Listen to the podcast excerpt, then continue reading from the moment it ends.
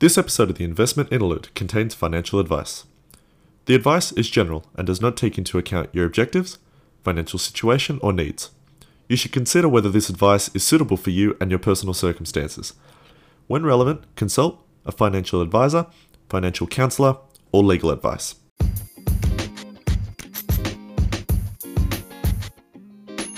You're listening to The Investment Interlude, a podcast that talks about money, finances, the stock market, and the economy as a whole. I'm Thomas Patterson, a finance and economics student at the University of Wollongong, and I'm here to keep you up to date on the economy and new tips that I've found on my journey to newfound wealth. Welcome all back to this week's episode. Hopefully, you enjoyed it as much as I did writing it. Uh, mainly due to this one being uh, something that I am incredibly passionate about investment strategies. We'll combine some of the previously mentioned things in some of the last episodes uh, and hopefully deliver them in a pretty planned out way for this one. Very content heavy. Uh, the info from today's episode comes also from Investopedia. Uh, for the setting out, and I hope that I can present it in a quite a well well thought out manner for you guys. Um, so the best things about investing strategies is that they're flexible, right? If you choose one but it doesn't suit your risk tolerance or schedule, or you know, you can certainly make changes. But be forewarned, doing so can be expensive. Every purchase carries a fee, and more importantly, selling assets can create a realized capital gain, and they're taxable, and therefore expensive. Hopefully, that's uh, pretty well taken away. So today we're going to look at the four most common uh, investing strategies that are suited by most investors. Uh, and by taking the time to understand characteristics of each, hopefully you'll be in a better position to choose one that's right for you over the long term without needing to incur the expense of changing course or and whatnot. So first off, take some notes.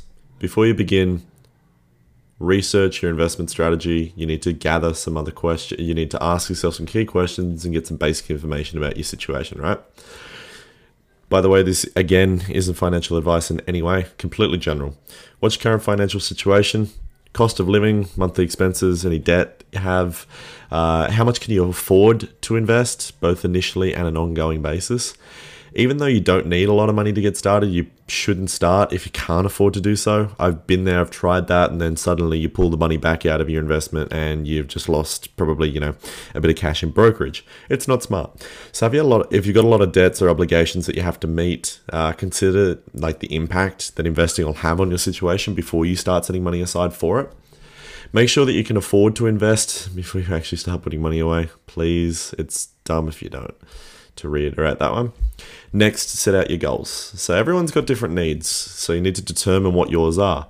Are you wanting to save for retirement? Are you looking to make a big purchase like a car or a home, much like I am? Or are you saving for your kids' education?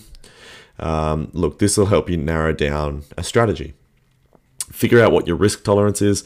Usually, this is determined by quite a few key factors one being your age, another, your income, uh, and how long you have until you retire.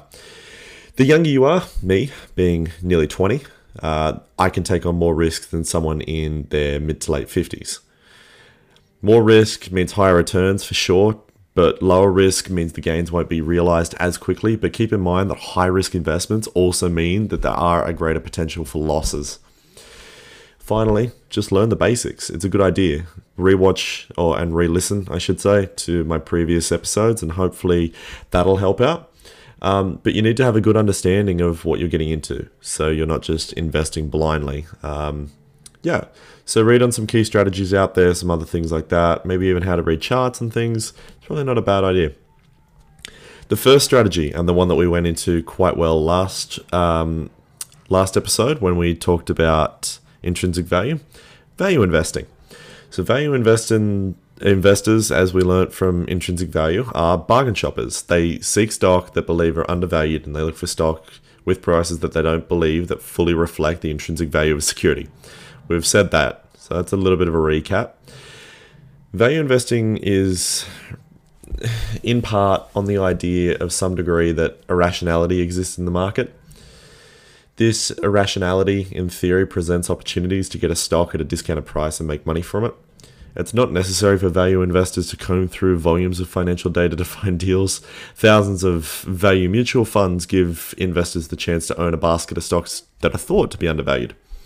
Um, for example, the one that Investopedia has listed in their little article was the Russell 1000 Value Index. For example, it's a popular benchmark for value investors, and several mutual funds mimic this index by um, synthetically trying to re- uh, create return value. As discussed above, investors can change strategies at any time, but in doing so, especially a value investor, can be super costly. Despite this, many investors do give up on the strategy after a few poor performing years. Uh, such in 2014, the Wall Street Journal reporter Jason Zweig explained over uh, over the decade ending in December 31st, value funds specializing in large stocks returned an average of 6.7% annually, but the typical investors in those funds earned just 5.5% annually. Why did that happen? Because too many investors decided to pull their money out and run. The lesson here is in order to make value investing work, you've got to play the long game, and it has to happen. So, if you are, uh, but if you are a true value investor, you don't need anyone to convince you that you need to stay in it for the long run because this strategy is designed around the idea that should buy you should be buying businesses not stocks.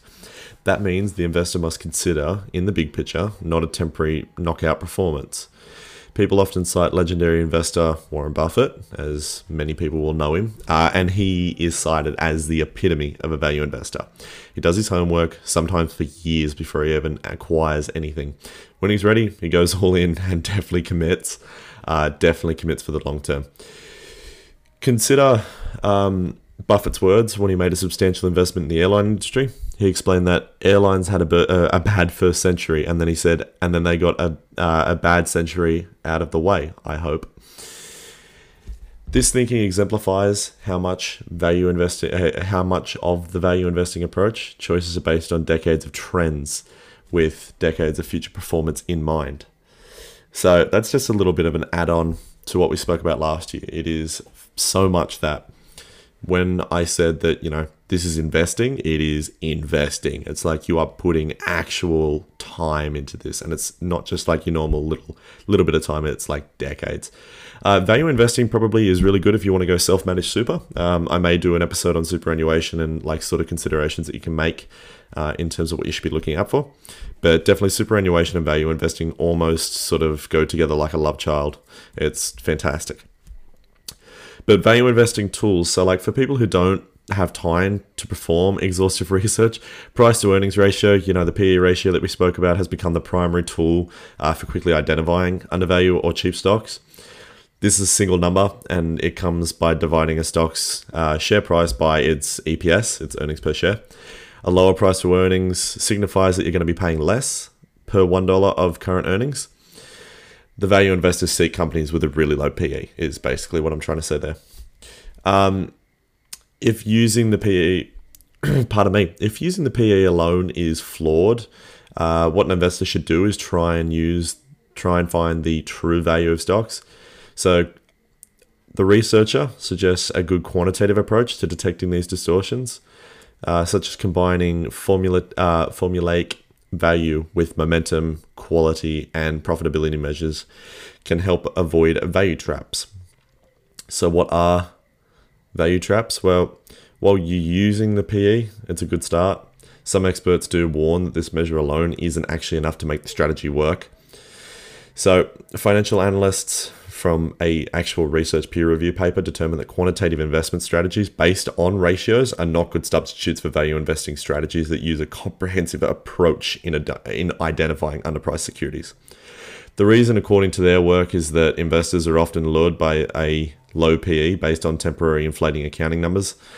And those low figures, in many instances, the result of a, a falsely high earnings figure, the denominator, when real earnings are reported, not just forecasted, they're often lower. This results in a reversion to the mean. So the PE ratio goes up and the value of the investor is uh, pursued is gone. So, what's the message with value investing? The, the message is definitely that value investing can work so long as the investor is in it properly for the long term, like committed, and is prepared to apply some serious effort and research to their stock selection. those who are willing to actually put it in and stick around will gain. One study from Dodge and Cox actually determined that the value um, that value strategies nearly always outperform growth strategies, which is kind of a kick in the face to me because I'm a growth investor. More on that in a minute. The study goes on to explain that value strategies, pardon, um, but yeah, these periods.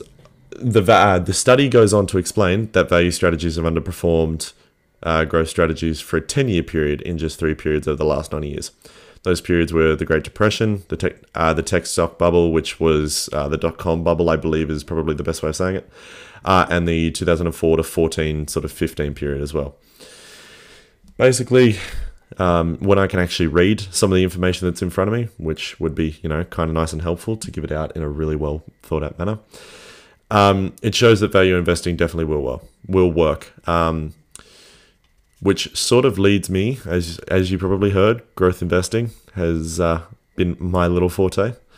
Um, so it's our second strategy that I wanted to talk about. So growth investing, rather than looking for low cost deals, growth investors like myself want investments that offer strong upside potential when it comes to the future earnings of stocks.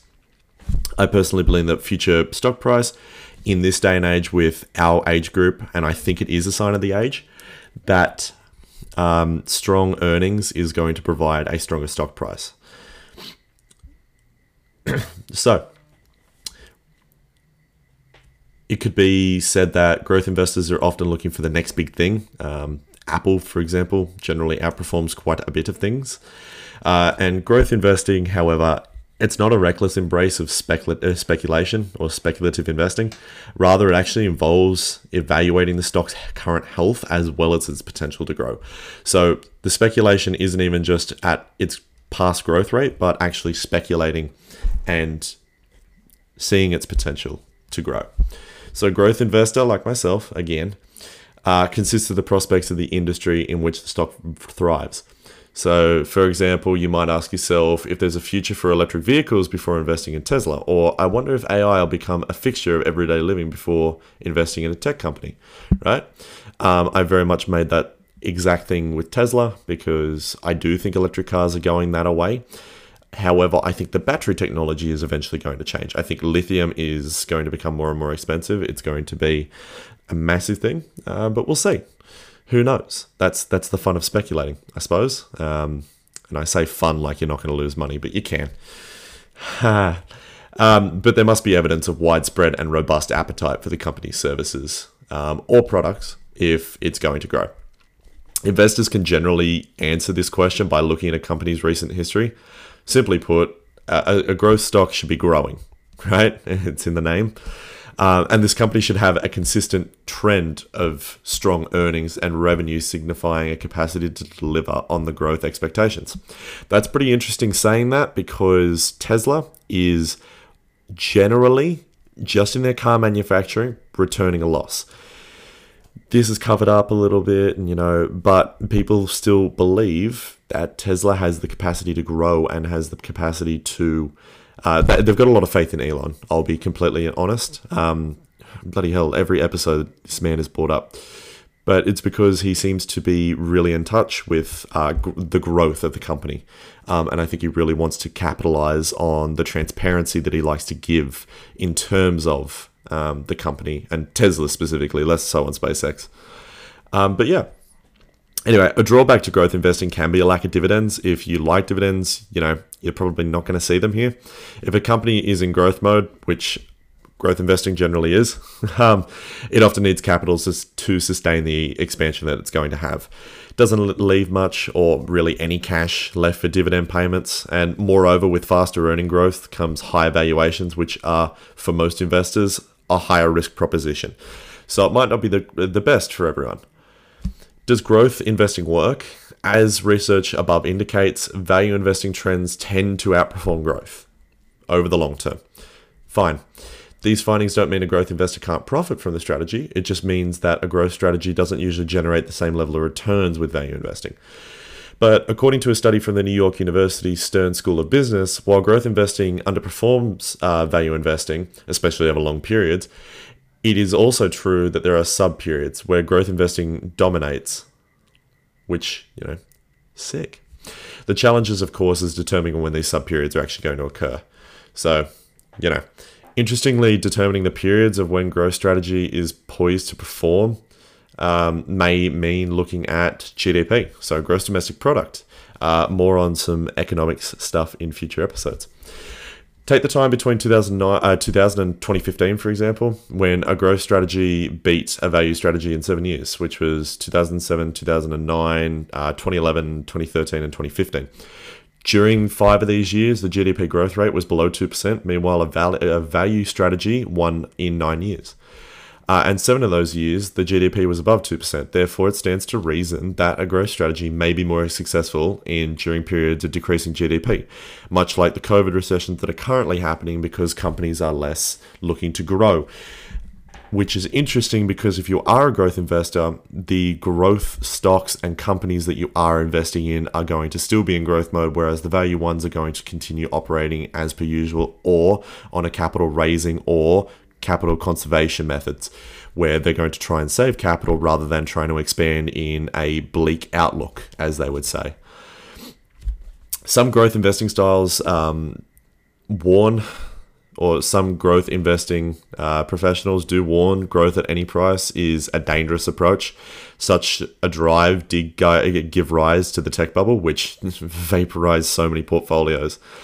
Um, quote, which was over the past decade, the averaging growth stock had returned 159% versus just 89% for value, according to Money Magazine's Investor's Guide in 2018. Growth investing variables. While there are no definitive list of hard metrics to guide a growth strategy, there are a few factors in which an investor should definitely consider. Merrill Lynch uh, did some research, uh, and for example, they found that growth stocks outperform uh, during periods of falling interest rates. Again, such as now, especially with such low world interest rates, too, I should mention. Um, it's also very important to keep in mind that the first sign of a downturn in the economy, growth stocks are often the first to take a hit, such as uh, when Tesla's stock price did take a bit of a fall. Same thing with Apple, same thing with Microsoft. All of these um, definitely got smacked. Um, they have since recovered in March, but generally they're the biggest to fall, hardest to fall, and first to fall. So they've got it well. Uh, growth investors um, also need to carefully consider the management prowess of a business's executive team.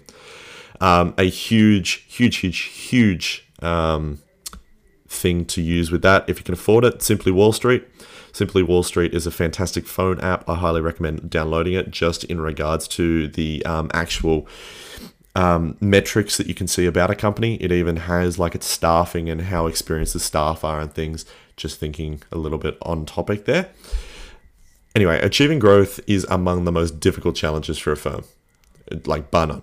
Therefore, a stellar leadership team is at very least required. Investors definitely have to watch how the team performs and means by which it will actually achieve that growth. Growth is a little out of um, growth is a little of growth is of little value if I can actually talk. It would be fantastic, wouldn't it?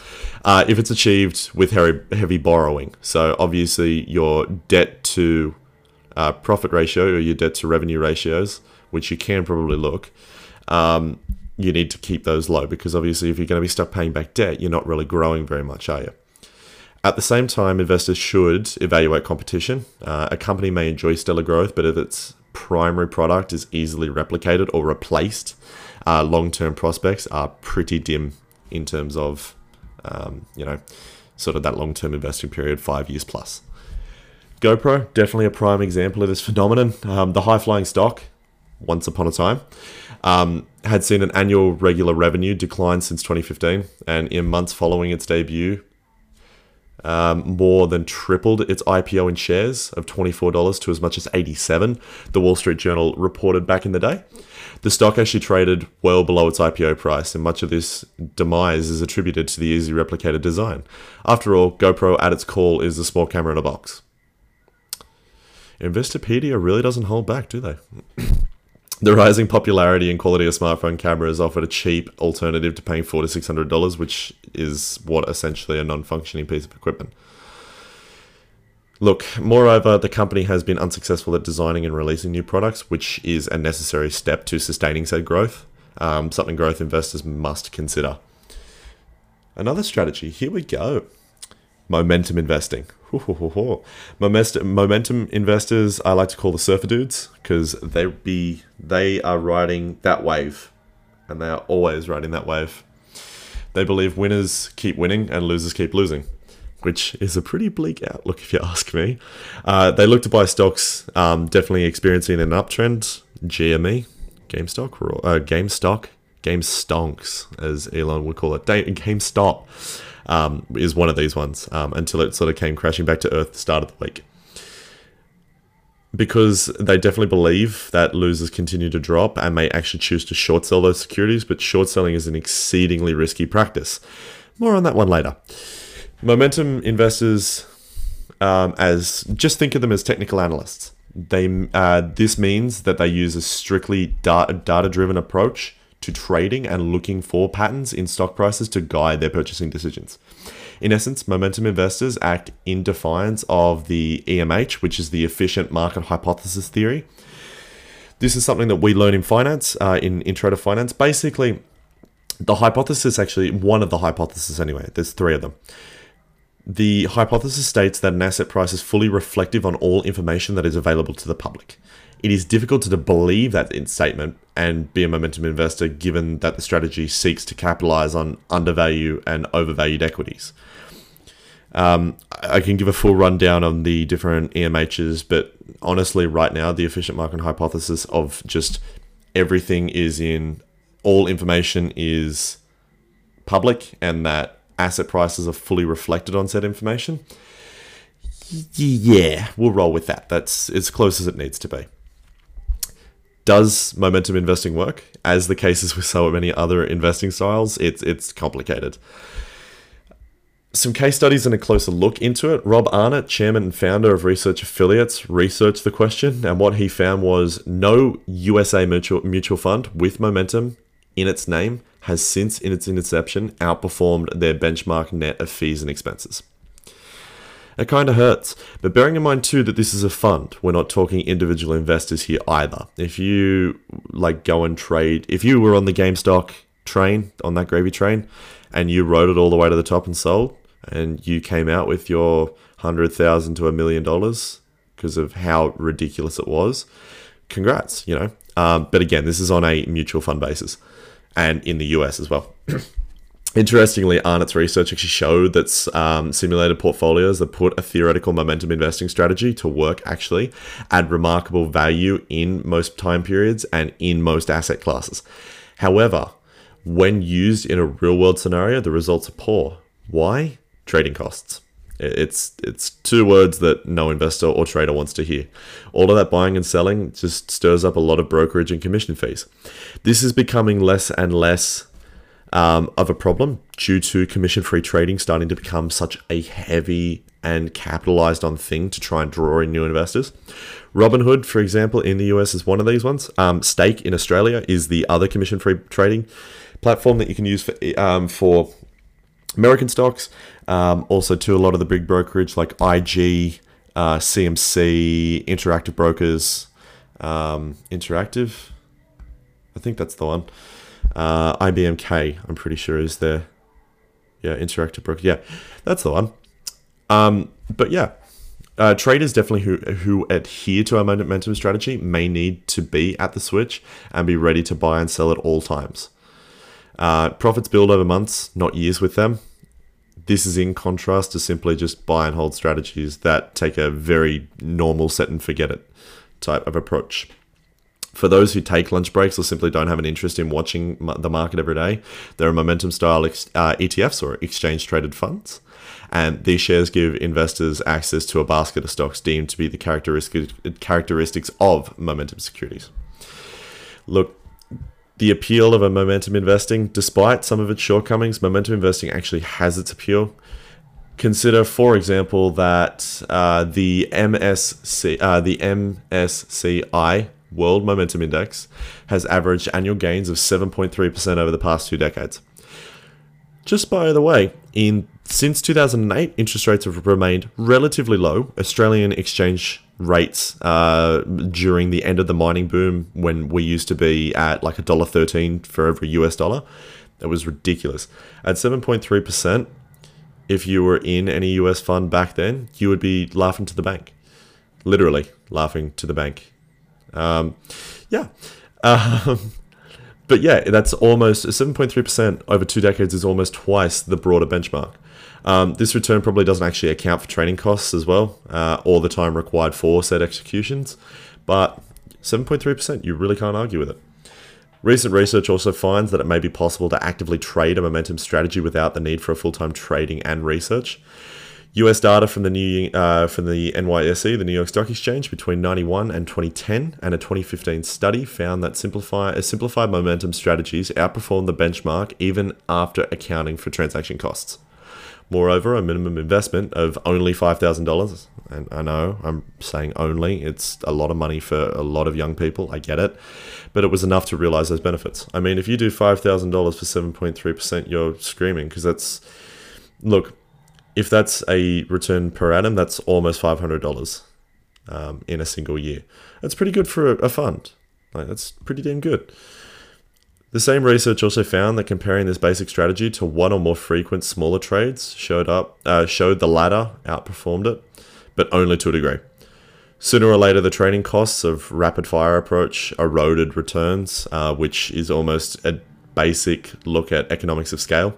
The more you do, or the le- the more you produce, the less you actually benefit from it. In a very very oversimplified way. But yeah, I mean, it's something that you can do. And the optimal momentum trading frequency ranges from bi yearly to monthly. So it's almost on the time of swing trading to a degree. Uh, if you're day trading and sort of just scalping uh, for cash, like that's not the same thing. But anyhow, so let's get on to a fairly interesting one right before we go into our fourth and last strategy shorting or short selling. As mentioned earlier, aggressive momentum traders may also use short selling as a way to boost their and bolster returns. The technique actually allows for an investor to profit from a drop in an asset price. For example, a short seller believing a security will fall in price borrows 50 shares totaling I don't know 100 bucks. Next the short seller immediately sells those shares out of the market for $100 and then waits for the asset price to drop. When they repurchase those 50 shares so they can be returned to the lender at let's say uh, $25 a share, the short, therefore, the short seller gained $100 on the initial sale and spent $25 to get the shares back for a gain of $75. Sick, right? Look, it sounds pretty good. The problem with this strategy is that there is an unlimited downside risk. And because at the end of the day, companies can always go broke. Uh, but that would be meaning that there's your limited upside potential, right? Whereas your unlimited downside risk is that company stock prices can theoretically keep growing forever. They won't, but they can theoretically. In normal investing, the downside risk is the total value of your investment. If you invest $100, the most you can lose is $100, right? With short selling, though, your maximum possible loss is limitless. In the scenario that I spoke about before, if you borrow 50 shares and sell them for 100 bucks, but perhaps the stock doesn't drop as expected, except it goes up. The 50 shares are now worth 150, then 200, then etc. So on, so on, and so on. Sooner or later, the short seller must repurchase those shares and return them to the lender. Because if the share price keeps increasing, that'll be an expensive proposition for anyone. The lesson with momentum trading is that it may be profitable, but not if it comes with that limitless downside risk that is associated with short selling. You can always just avoid it completely too, and it is a very possible thing to do. And I mean, why would you not? So let's talk about the final strategy. Strategy four, and I can't say this without saying it in the casually explained voice. Um, the Guide to Wall Street is actually pretty funny. Dollar cost averaging. DCA, or dollar cost averaging, is the practice of making regular investments in the market over time and is not mutually exclusive to the other meth- methods that are described above. Rather, it's a mean of executing whatever strategy you choose. With DCA, you may choose to put in $300 in an investment can each month. This disciplined approach generally becomes particularly powerful when you use automated features that invest for you. Something like Raiz is a really good emphasis, uh, is a really good thing to uh, point out. Generally, um, it, it's it's generally easy to commit to a plan when the process requires no oversight from you. Like seriously. The benefit from DCA is that it avoids the painful, ill fated strategy of market timing. Even seasoned traders and investors can occasionally feel the temptation to buy when they think prices are low, only to discover, to everyone's disappointment and dismay, they have a longer way to go down. Um, the old school saying is buy the dip, and um, if you're doing this with DCA, well, you'll be set. But also, too, if you've got someone doing it for you, generally they're doing it for you and they're doing it pretty damn well. When investment happens in regular increments, the investor captures prices at all levels from high to low. These periodic investments generally effectively lower the average per share cost of the purchases. That's why it's dollar cost averaging. You're averaging out the potential loss that you take by buying at all different price points. Um, just as time goes on, I should say, not just it's not like you're going to buy them for more expensive than the market price. Putting DCA to work means that deciding on three parameters, right? The total sum that you need to invest, the window of time during which the investments will be made, and the frequency of which those purchases will be made or acquisitions. Dollar cost averaging is definitely a wise choice for most investors, and it keeps you committed to saving while reducing the level of risk and the effects of volatility. I almost see this as a way of hedging in a very, very simplified fashion, but it's not. Uh, but for those in a position to invest a lump sum, DCA might actually not be the best approach for obvious reasons. Um, according to a 2012 study from Vanguard, who is a massive broker, on average, we find that lump sum investments approach has actually outperformed DCA, uh, uh, the approach, approximately two thirds of the time, even when the results are adjusted for higher volatility of a stock or bond portfolio versus cash investments or cash equivalents. But the investor, but most investors aren't actually in a position to make a single large investment, especially like us uni students. If there's anyone else what uh, listening, completely, you know, you'd be feeling that. So therefore, dollar cost averaging is actually pretty damn appropriate for most people. And moreover, too, a DCA approach is actually an effective countermeasure to the contingent to the cognitive bias inherited to humans. Um, I try and li- limit this bias um, whenever I see a stock and I go, "Whoo, that's not bad," or like with um, GameStop, for example, said it right that time. Um, I looked at it and I was like, "Oh, this is good. Everyone's jumping on this. It's just going to keep going up because you know stonks only go up." Um, yeah, no. Uh, lucky that I didn't jump on that because I didn't see any benefit of having it, um, other than really short-term monetary gain. Which, uh, by that point, brokerages had already started manipulating markets and things oh, that's a bit controversial, um, and had stopped allowing trades to be placed for any shorted things to try and squeeze out big hedge funds. Um, yeah, I don't hate the banks. Nobody take that joke the wrong way. Um, it's just they need to be a little bit transparent. But dollar cost averaging definitely circumvents the common problems by removing human um, fertilities from the equation like regular automated investments prevent spontaneous illogical behavior. Generally, in economics, we're actually taught this thing. Uh, there's a couple of rules to the economy, right? The main one that I'm going to touch on is that humans are rational, they make rational decisions. Not always. Like, no way. I've seen some pretty dumb investment decisions made in my lifetime, myself doing them. And in the same Vanguard study, they actually concluded in the if the investor is primarily concerned with minimizing downside risk and potential feelings of regret resulting from lump sum investing immediately before a market downturn, for example, then DCA uh, might actually be of use. So let's just say you've identified your strategy after my lovely stuttering and mumbling of talking. You've narrowed down a strategy. It was sweet. Uh, but there's still a few things that you do need to consider and need to do before you make your first deposit into your CDIA account if you're with Com or your investment account in general. First, figure out how much money you're going to need to cover your installments. That includes how much you can deposit at first, as well as how much you can continue to invest going forward. Then you'll definitely need to decide the best way for you to invest. Do you want to go with a traditional financial advisor or broker, or is a passive, worry free approach more appropriate to you. If you choose the latter, considering signing up with a robo advisor or just someone that trades on your behalf is sort of what I should be saying. Robo advisors are sort of just more popular in the US. We have very few of them here in Australia. Um, this will help you out figure out the cost of investing for management fees to commissions that you'll need to pay to your broker or advisor. And another thing in mind is if you can, make sure that you keep money going into your super and make sure that you choose a really good super account. I will do a video on super pretty soon uh, about some pros, cons, and some uh, like political issues. I is probably the best way of saying it with the um, superannuation system. But it's definitely a great way to start out investing. Like you're already investing when you do already open your superannuation account when you turn 18 or you start working enough. Many companies actually allow you to invest um, part of your paycheck.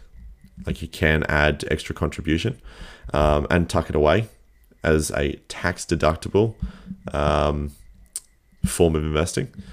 And you probably won't even notice because if you add those extra payments on, you, you don't have to do anything. Generally, your employer will cover the um, extra ones and put it part of your paycheck in there as an added contribution. Consider also investment vehicles. Remember that it doesn't ha- uh, it doesn't help to keep your eggs in one basket. So try and spread your money around. Um, and when I say investment vehicles, I'm obviously talking about diversifying like stocks, bonds, mutual funds, ETFs, not like an actual investment car. um, unless you're into that. Because, you know, some, you know, uh, the, the motor market really isn't my place, but, you know, it, it exists and it's definitely, it's like sneakers. You could also do that on like StockX. It's, it's like, it's literally the exchange for sneakers. Um, if you're someone who's into socially, con- uh, if you're someone who is socially conscious, you may consider actually responsible investing. Um, what does that mean? It means that you try and avoid like fossil fuels and things like that. Um, but yeah, now's the time to figure out what you want in your investment portfolio to be made of and what you want it to look like. Investing at the end of the day is pretty much like a roller coaster. So try and keep your emotions at bay. It may seem amazing when your investments are actually making money, uh, but when they take a loss, it's definitely difficult to handle. Um, but that's why it's important, definitely, to take a step back, take your emotions out of it, and review your investments with either an advisor or make sure to do a financial health check by yourself if you can. Uh, definitely on a regular basis. Try to do it like once every three months if you can to make sure they're doing on track. But yeah, so I think that pretty much covers up everything, to be completely fair, about some different strategies and things. Hopefully, we'll have some trading news coming back soon. Um, but yeah, thank you very much for coming this week. And it's definitely been a longer one. This is less of an interlude and more of a sit down, um, which is a little bit against what we would normally do here. Uh, but I hope the longer episodes are actually quite nice. You can sit down and read or listen at the same time, or if, you know if you can multitask, then fantastic.